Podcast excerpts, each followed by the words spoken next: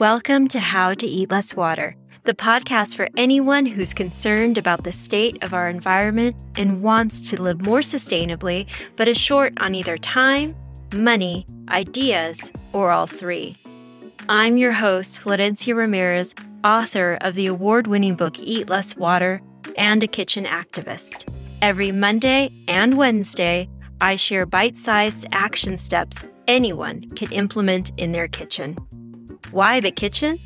The average person eats between 500 to 1,300 gallons of virtual water every day. Our food is the best place to turn our hope for a better environment into action. Want to receive 10 tips to eat less water for your summer parties? Go to eatlesswater.com to download the free list. Now, let's dig in and grow well being together. Welcome to the How to Eat Less Water podcast. I'm your host, Florencia Ramirez. To prepare for this podcast, I did an internet search for the most popular food staples. The first that comes up on the list is grains and specifically bread. So think about this. According to government stats, we eat a lot of bread, about 55 loaves of bread a year per person. So if you do the calculation in an average lifetime, those loaves of bread add up to about 87,000 slices. And how much water are we eating in all those loaves of bread? Well, if the water footprint of bread, that is, how much water it takes to grow the grain to make one slice, is 11 gallons of fresh water, and if we multiply that by 87,000 slices, that equals to 957,000 gallons of fresh water we each will eat in our sliced bread. And keep this in mind this total doesn't even include the additional 5,000 hot dog rolls and 12,000 hamburger buns the average person will eat over a lifetime, which will easily take our water footprint totals well above a million gallons of water for our daily bread. But the color of all the water used to grow the flour or used to grow the wheat and all the other grains to produce our loaves of bread is what is key when purchasing bread and all of our food. In a previous episode, Why Knowing the Color of Water Will Change the Way You Shop for Food, I introduced the concept of colors of water. I recommend going back to listen to that episode after this one for a deeper dive on this subject. But to summarize, water experts assign color to water to differentiate the source. And the two colors are blue and green. And I also talk about in that episode gray, but I'm not going to get into that here, but focus in on the blue and green designation.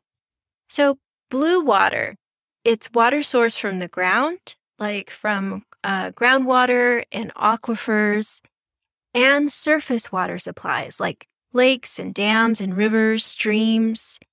Blue water is what comes out of the sprinkler heads, out of our faucets. This is the water that's drying up. It doesn't take long to find examples of blue water sources in decline close to home and around the world.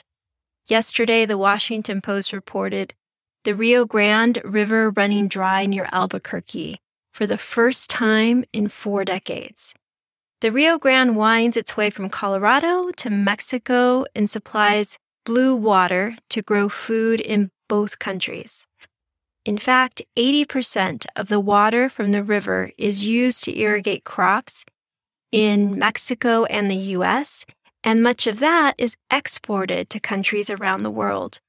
And so the reliance on blue water sources is unsustainable if we're drawing the water faster than it's naturally being replenished. Remember, a lot of our groundwater has taken millions of years to gather, but in just a short century, we've sucked a lot of it dry.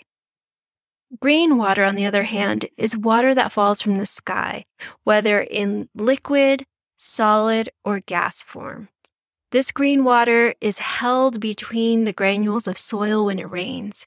It's the water that falls onto our roofs and is collected in a rain harvesting system. It is the water that regenerative farmers utilize. Regenerative agriculture, you may or may not have heard that term, but I do think you're going to be hearing it more.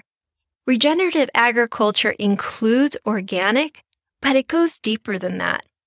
It it is as deep actually as I like to think about it as as deep as the layers of soil because regenerative farmers are focused on building the soil health of their farms, which includes not using chemical pesticides, which is what we call organic. But it also means rotating crops or what's called no till or intentional grazing. These are all terms that are important to know, and I, I'll cover these things more in depth in future episodes. But for bread specifically, and the grains used to make bread, a regenerative farmer is building their soil health so the soil can hold any moisture that drops on their soil.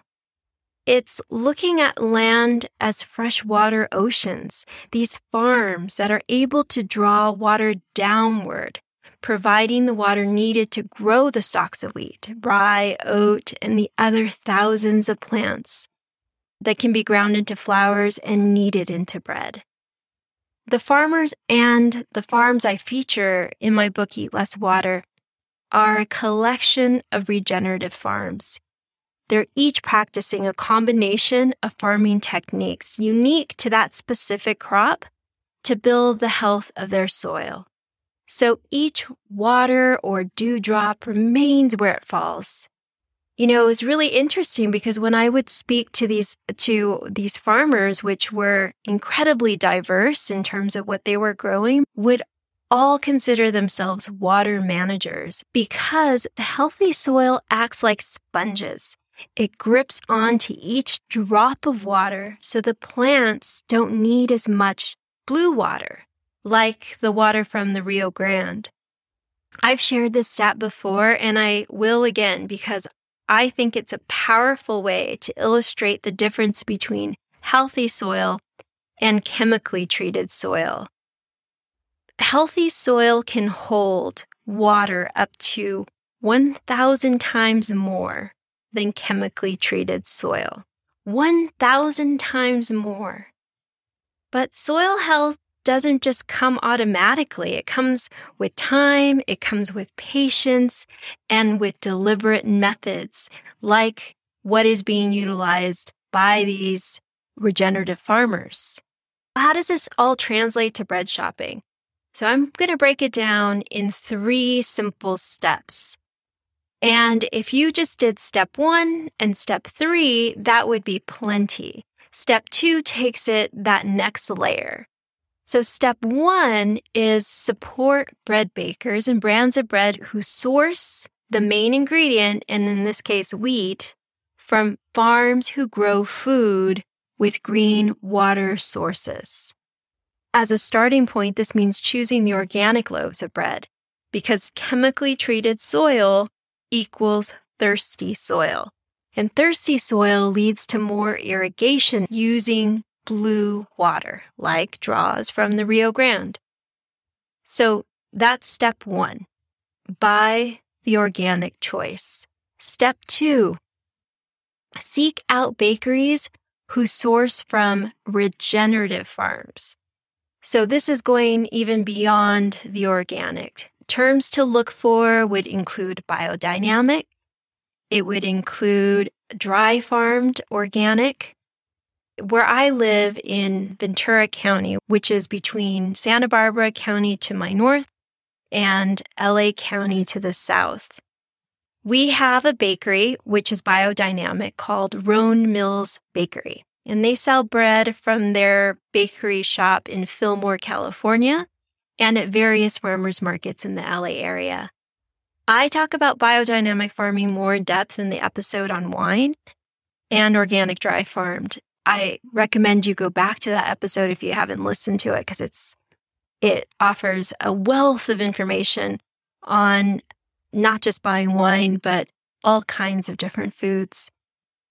I am also a huge fan of the farmers at the Tehachapi Grain Pro- Project. I had the opportunity to meet some of the farmers at the farmers market in, in Santa Monica.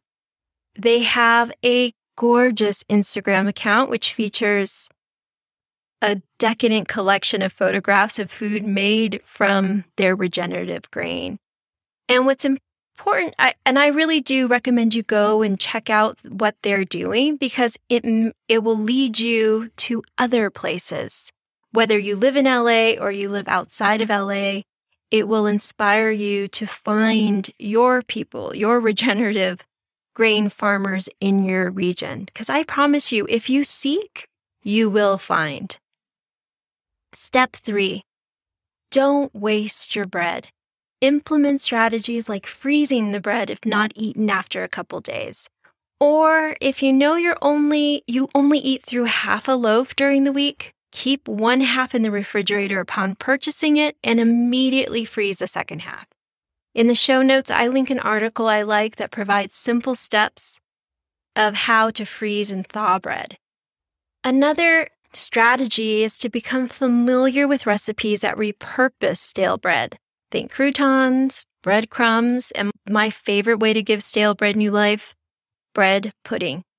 A simple online search provides all the recipes you need. Another trick to give stale bread new life is to quickly run it under the faucet back and forth and place it on the oven rack and bake for about five to eight minutes at 350 degrees. This trick works for those hard baguettes, especially.